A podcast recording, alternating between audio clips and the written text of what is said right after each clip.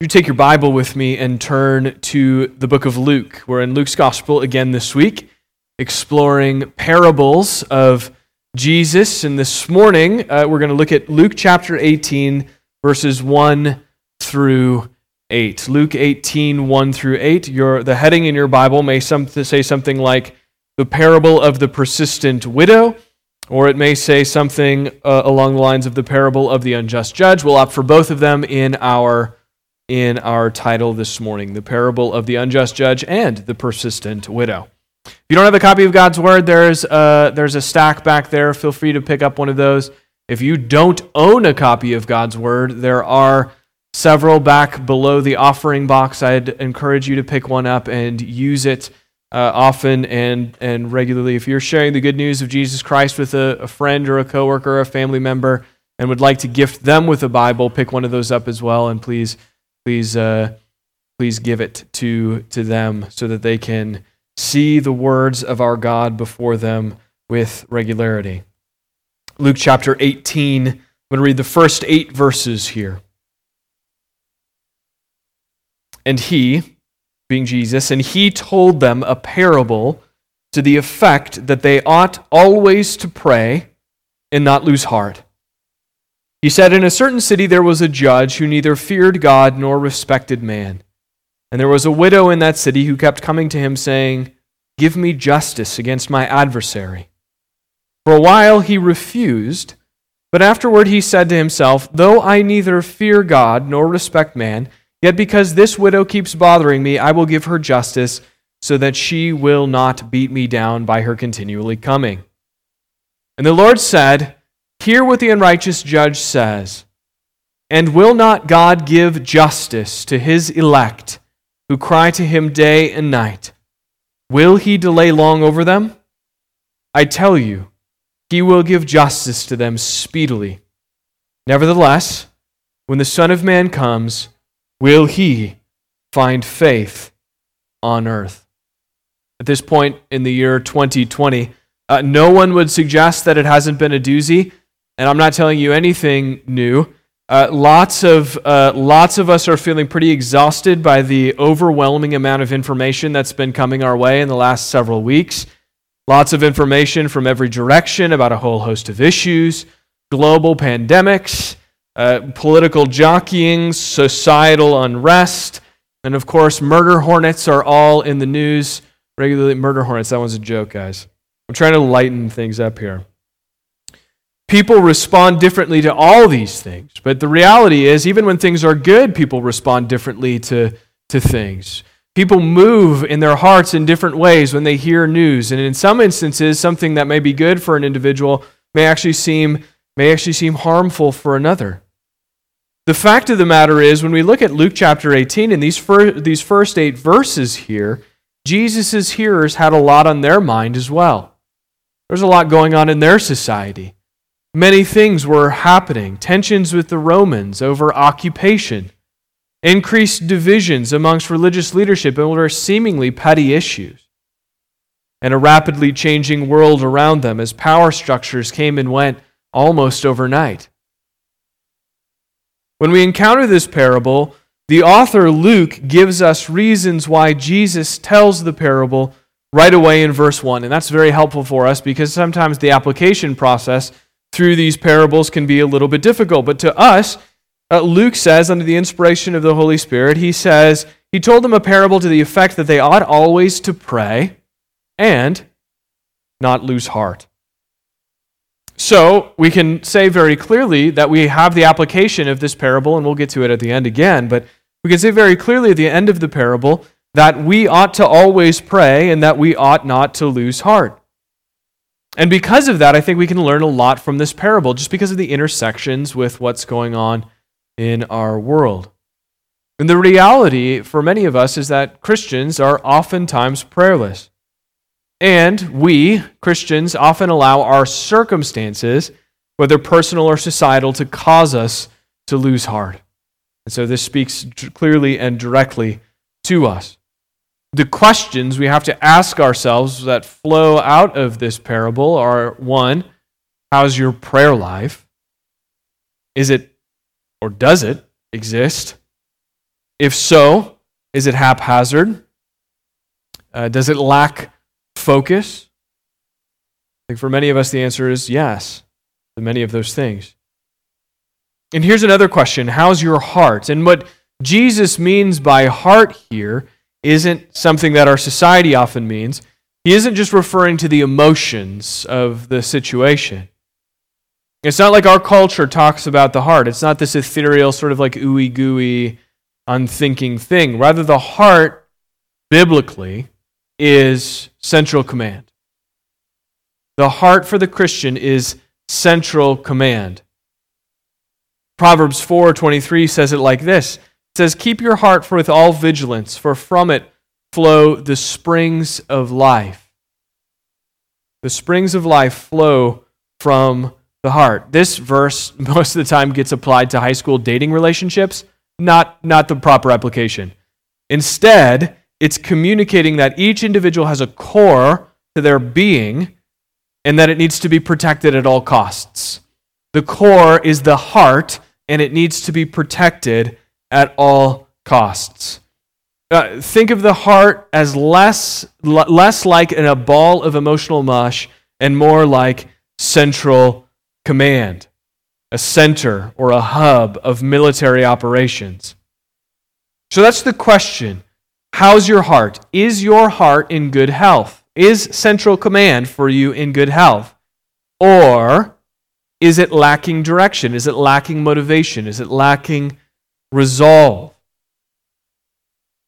And so this parable is designed to strengthen our prayer life and our command center. And it accomplishes this in two ways.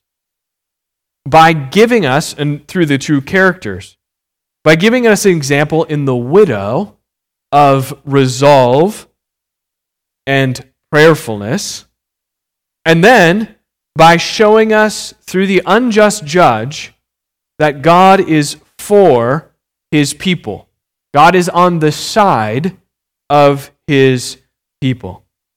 So first with me, consider the widow's persistence and how it points us to prayerfulness and resolve. We're actually introduced to the widow after the judge in verse 3, but because it's her activity that forces the activity of the judge, we will start with her. Her action sets up the judge's response. Look at verse 3 with me. "And there was a widow in that city who kept coming to him and saying, 'Give me justice against my adversary.'" So first thing we learn is that there was a widow. Now Jesus opts for a widow here in his parable, because the widow would have been one of, if not the most oppressed and marginalized classes of people in Jesus' day. A widow had no opportunity to provide for herself. She would have been wholly reliant on her extended family or the resources that were left to her by her late husband. And sometimes the families of widows wouldn't bother to care for the widows in their family. One, because they just disregarded them, or two, because they just simply didn't have the means to.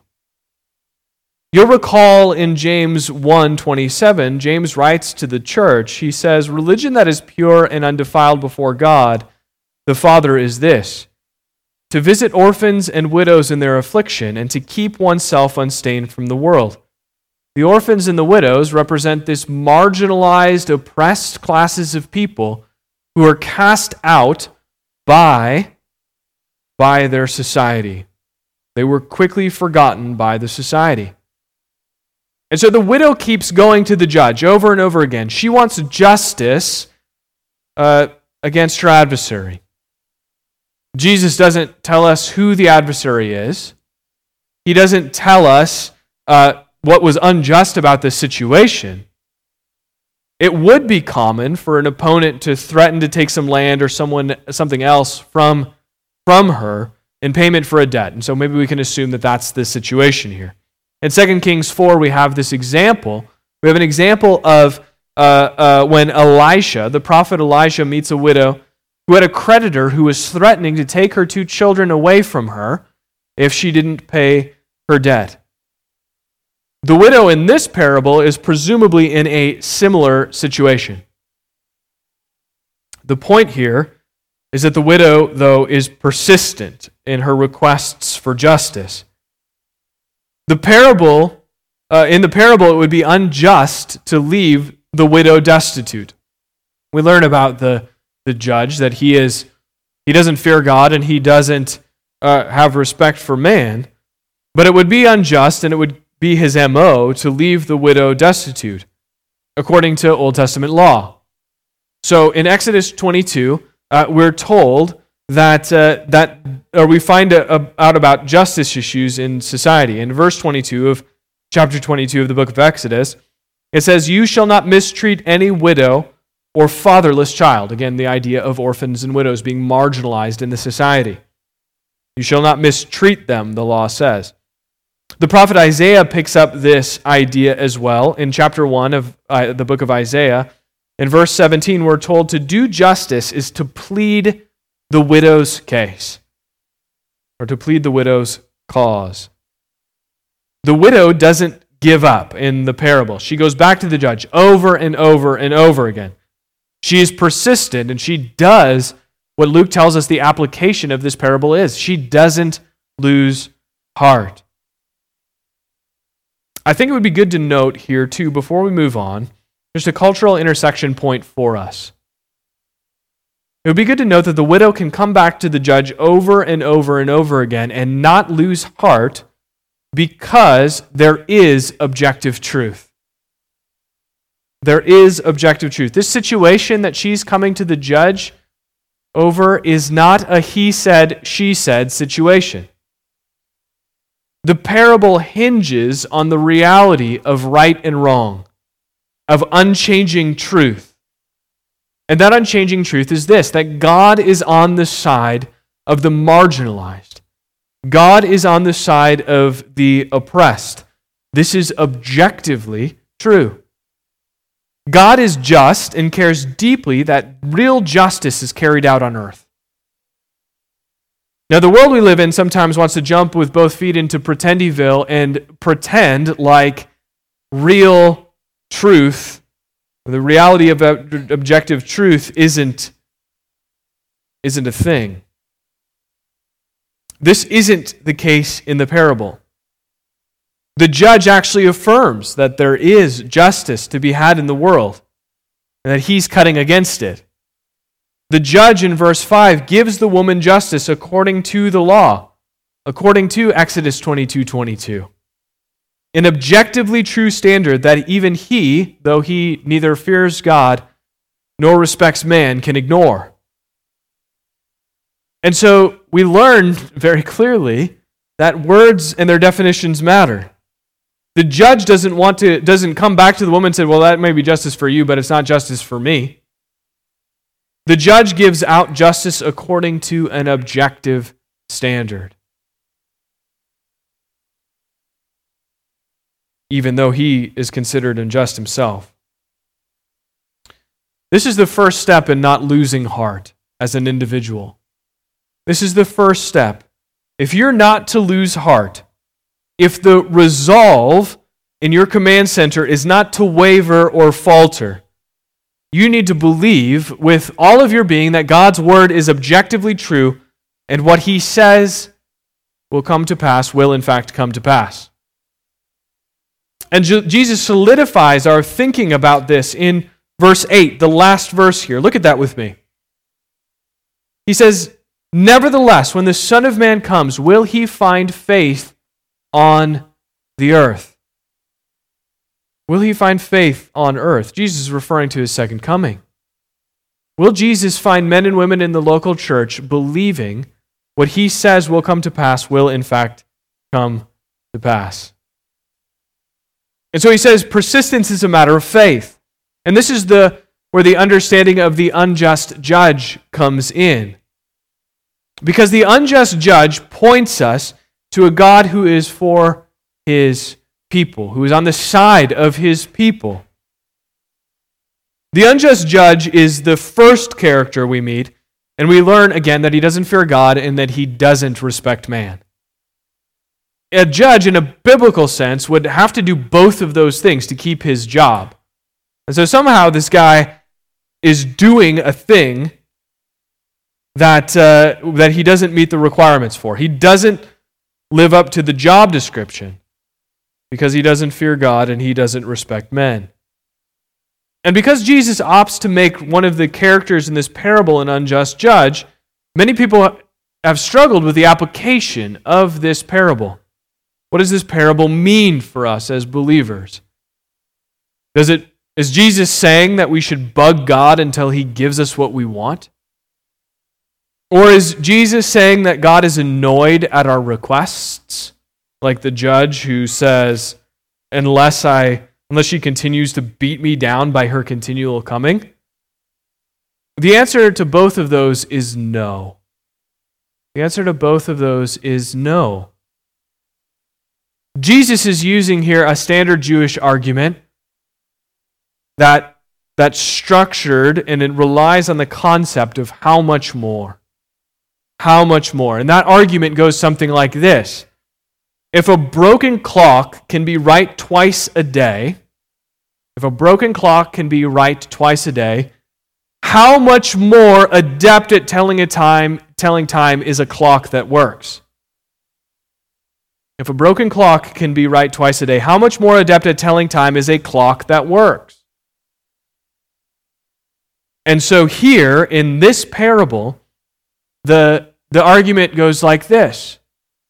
If even an unjust judge who doesn't care about the widow's situation at all, has no regard for her at all, if even an unjust judge can be just, how much more will a righteous God dispense justice for those who are His? How much more will a righteous God dispense justice for those who are His? And this is good news. Because if you are in Christ, your heavenly Father is for you. He is on your side. He is on the side of His people. And will not God give justice to His elect who cry to Him day and night? The Creator and the Sustainer of the universe is for you. Let us think that sink in. You don't need to worry about today or tomorrow. You don't need to worry about the global pandemic. You don't need to worry about making sure that everyone is aware of your opinions about current situations. You don't need to worry about political unrest. You don't need to worry about your next paycheck. You don't even need to worry about anything, period. And the promise that flows out of is found in Romans chapter 8, where Paul writes in verses 38 and 39, "For I am sure that neither death nor life, nor angels nor rulers, nor things present nor things to come, nor powers nor height nor depth, nor anything in all creation will be able to separate us from the love of God in Christ Jesus our Lord." If God is perfectly just, and if you are in Christ, why would you have any need to worry about anything? A global pandemic may leave a devastated economy, illness, and death in its wake. Will it be able to separate us from love of God in Christ Jesus our Lord?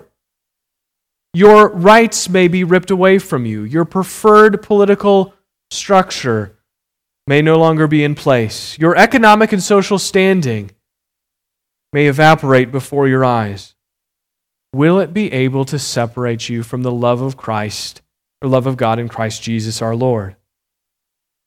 If sinful men and women can stumble into good things, how much more the God who defines good in His very being? Think about that. If sinful men and women like you and me can stumble into good things, how much more the God who defines good in His very being? How much more will He act in goodness towards those He loves and those who are His? Jesus uses this same argumentation, this how much more argumentation, earlier in Luke's gospel. He actually uses the words here. Luke chapter 11, verses 11 through 13. What father among you, if his son asks for a fish, will instead of a fish give him a serpent? Or if he asks for an egg, will give him a scorpion? If you then, who are evil, that's us, know how to give good gifts to your children, how much more will the Heavenly Father give the Holy Spirit to those who ask Him? If a broken clock is right even twice a day, how much more adept at telling time is a clock that is working? God is good and just, and He is for us. If you are in Christ, He is for you. I said just a moment ago, I think this parable often gets misapplied. So I want to give you three simple takeaways today. Two that are rooted right in that first verse, and one additional observation. We'll start with that observation. And then we'll move to the Lord's Supper together. The first takeaway is this. Persistence, like the widow, persistence is a matter of faith. Everyone in this room, without exception, no matter how you feel in this very moment, is better off than a widow in the first century. We have access to things that the widow could never even perceive of, and there was no one who was under any type of obligation to regard them societally. And this is why Jesus chooses to make one of his characters a widow. No matter your circumstances this week, no matter your circumstances this month or this year, the widow shows us that persistence in continual prayer and resolution is possible. Her circumstances are far worse than any of ours. We, oftentimes though, quickly give up and move towards depression and despair when situations and circumstances seemingly go against us. But we need to be reminded in the midst of difficulty that God is for us. And this is the faith that Jesus talks about right at the end of our text. Faith that has a deep and unwavering belief that God is for us, that He is in fact for His people. And when the reality of things around us isn't the way that we would like, persist in prayer that God would establish your hearts and grow your belief that He is not far off, because God is not far off. He's promised that. He says it to us in His Word. He is not far off. Our family has a desire someday to own a home. This is something we talk about with our kids. A few weeks ago, in men's Monday morning prayer, my 5-year-old Tev, he asked to pray about it. Tev has an underlying motive. Unless we get a house, we cannot get a dog. That's where I've put my foot down, because apartments and full of children and dogs don't mix. And going up and down stairs 65 times to go take the dog to the bathroom in 20 below weather is not something I want to do. The question, though, I have to ask in response to this parable, is this. What if our family never has a house? At least in this life. Would it mean that God is not good? Is He not for me as His child? Have I been separated from the love of God in Christ Jesus, my Lord, if a desire like that is not fulfilled? And the answer is no. The answer is no. 10,000 years into eternity, as I sit on the porch of my eternal dwelling, will I complain that God didn't love me or care for me because I wasn't able to own a parcel of land with a house on it in this 80 or so trips around the sun that I've got? My sons and daughters need to know that God is far greater than a box of kindling with plumbing in it and a backyard. And if that which they desire doesn't come to pass in this life, it will not mean that God is withholding. Do you believe that God is for you, friends? When Jesus returns, will he find faith on this earth? Because this is what it is. Do you believe that God is for you? If you are in Christ, he is. And even when the widow in the parable can persist in bringing her requests to an unjust man who neither feared God nor respected man, how much more ought we persist in bringing our requests to a God who is altogether good? The second takeaway, not unrelated though, is this, and it's just the application that Luke gives us right in verse 1. Spend time in prayer, and now that's understated. But in a culture that's always telling us to go faster and get more done, slowing down enough to pray for the Christian is rare. Going to your loving Heavenly Father when things are difficult or when things are good is an amazing privilege. If God was far off, Jesus wouldn't bother telling us to bring our requests to him. Prayerlessness is a denial of God's nearness and his love for you. Hear that. Prayerlessness is a denial of God's nearness and his love for you. And Christians often talk about praying in the moments in between calendar items. The first calendar item for the Christian should be prayer and time in God's Word. Prayerlessness reflects a self-reliance that is an affront to God. Our twins are nearly 2, and you know how crazy that is for us right now. And one of the things that they like to do right now is make attempts to dress themselves. And it usually ends up with pants on the head or both of their legs through one pant leg. They don't know what is a shirt and what are pants right now. They desperately, at nearly 2, want to be self-reliant. But they don't have the motor skills to make it happen. They just don't have the categories of shirt and pants yet. I mean, they do, but how they actually go on is maybe not something they can grasp. But I think that's maybe the picture of our prayerlessness. Our self-reliance has us walking around with pants on our head, and God says, just bring it to me. Prayer is simple, friends, but it isn't easy. It's a discipline to bring your requests before God. But you must believe that God made you, redeemed you, adopted you, and loves you. And you must express your dependence on him. The final takeaway this morning is this: take heart. And this will lead us into participating together in the Lord's Supper.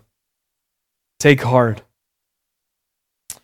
The question is, what are you facing this week? And maybe it's the same thing as you faced last week, like the widow, or the week before, and the week before, and the week before, and the week before. Is it uncertainty in the world in the midst of a pandemic? Is it a tough conversation with your boss or coworker or family member? Is it a loved one who is sick and dying? Are you exhausted and run down by the endless amount of information that you've got to pack in your brain as you wash your hands over and over and over again? Friends, whatever it is, don't lose heart.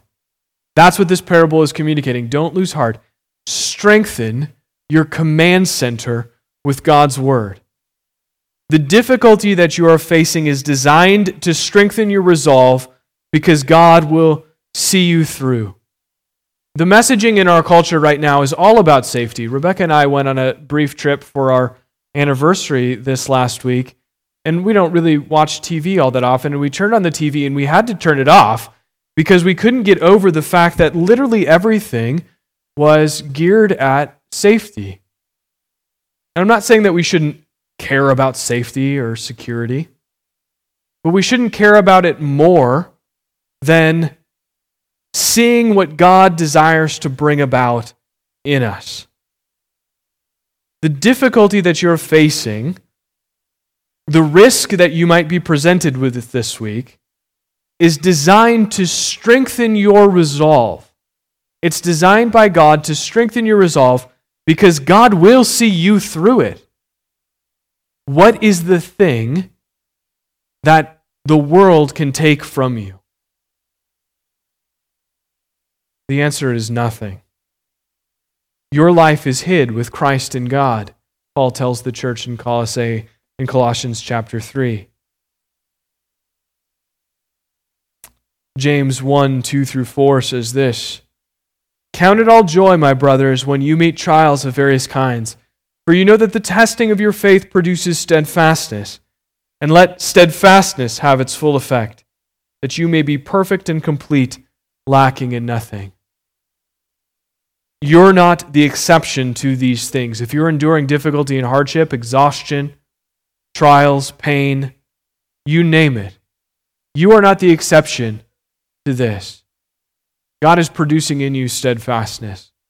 He is bringing you to completion, to perfection, and to maturity. He's promised it. And so the admonition is this: don't shy away from tough stuff. Go at it head on. Arm yourself, like the widow, with prayer and a resolve in your command center. You can do that because there is objective truth and a promise that's given to you, that God is for you. And knowing that God is unwaveringly for you will bring you through this world into eternity, where there are no more tears, where there is no more pain, where there's no more sadness, sickness, suffering, or death.